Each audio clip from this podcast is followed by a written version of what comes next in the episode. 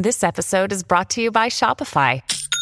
Forget the frustration of picking commerce platforms when you switch your business to Shopify, the global commerce platform that supercharges your selling wherever you sell. With Shopify, you'll harness the same intuitive features, trusted apps, and powerful analytics used by the world's leading brands. Sign up today for your $1 per month trial period at shopify.com slash tech, all lowercase. That's shopify.com slash tech.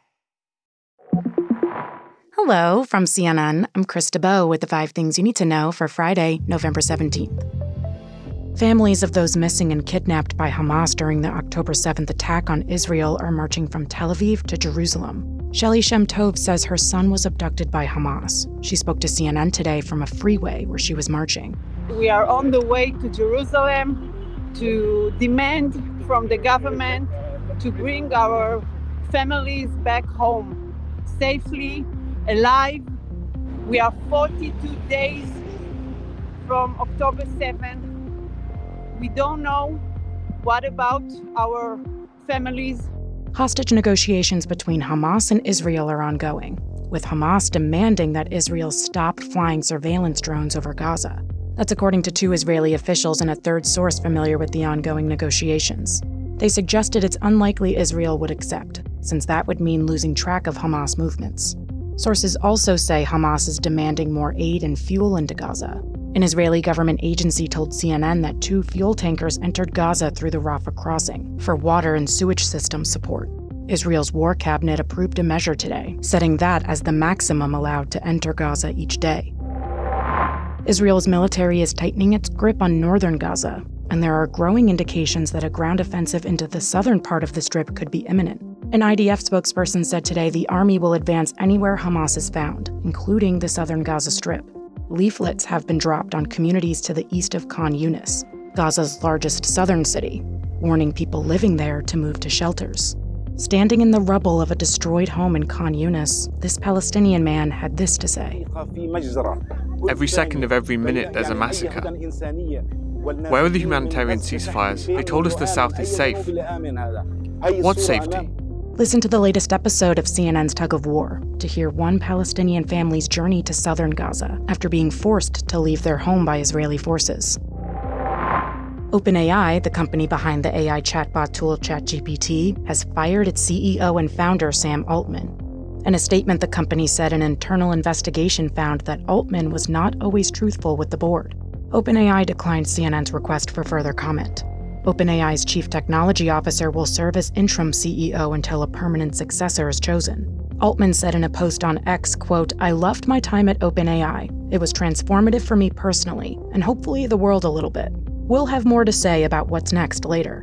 ChatGPT launched late last year, making Altman an overnight quasi celebrity and the face of a new crop of AI tools that can generate images and texts in response to simple user prompts. Although Altman has long been an advocate of AI, he's also one of its biggest critics. Former First Lady Rosalynn Carter has entered hospice care at her home in Georgia. That's according to the Carter Center, which released a statement on behalf of Jason Carter, the Carter's grandson. The center announced back in May that Mrs. Carter has dementia. Her husband, former President Jimmy Carter, is also in hospice care after entering earlier this year. Both are in their late 90s. CNN's Dr. Sanjay Gupta has more.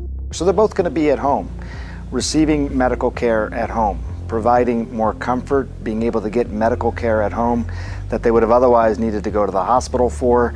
That's one of the main uh, focuses of, of, home hospice to try and uh, figure out exactly how aggressive therapy should be going forward.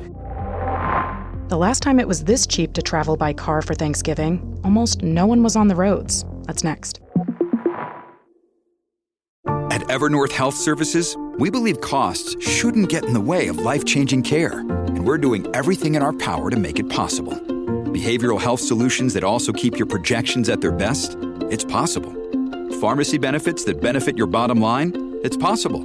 Complex specialty care that cares about your ROI? It's possible. Because we're already doing it. All while saving businesses billions. That's Wonder made possible. Learn more at evernorth.com/wonder.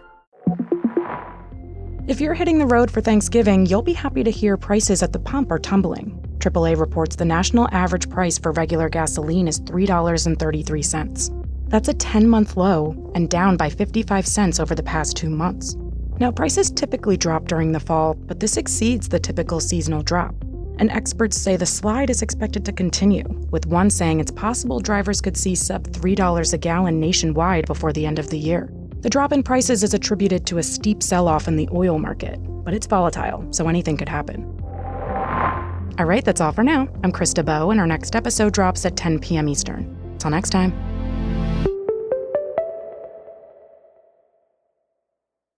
Over 37,000 companies have already made the move to NetSuite. Backed by popular demand, NetSuite has extended its one-of-a-kind flexible financing program for a few more weeks. Head to netsuite.com/briefing. netsuite.com/briefing.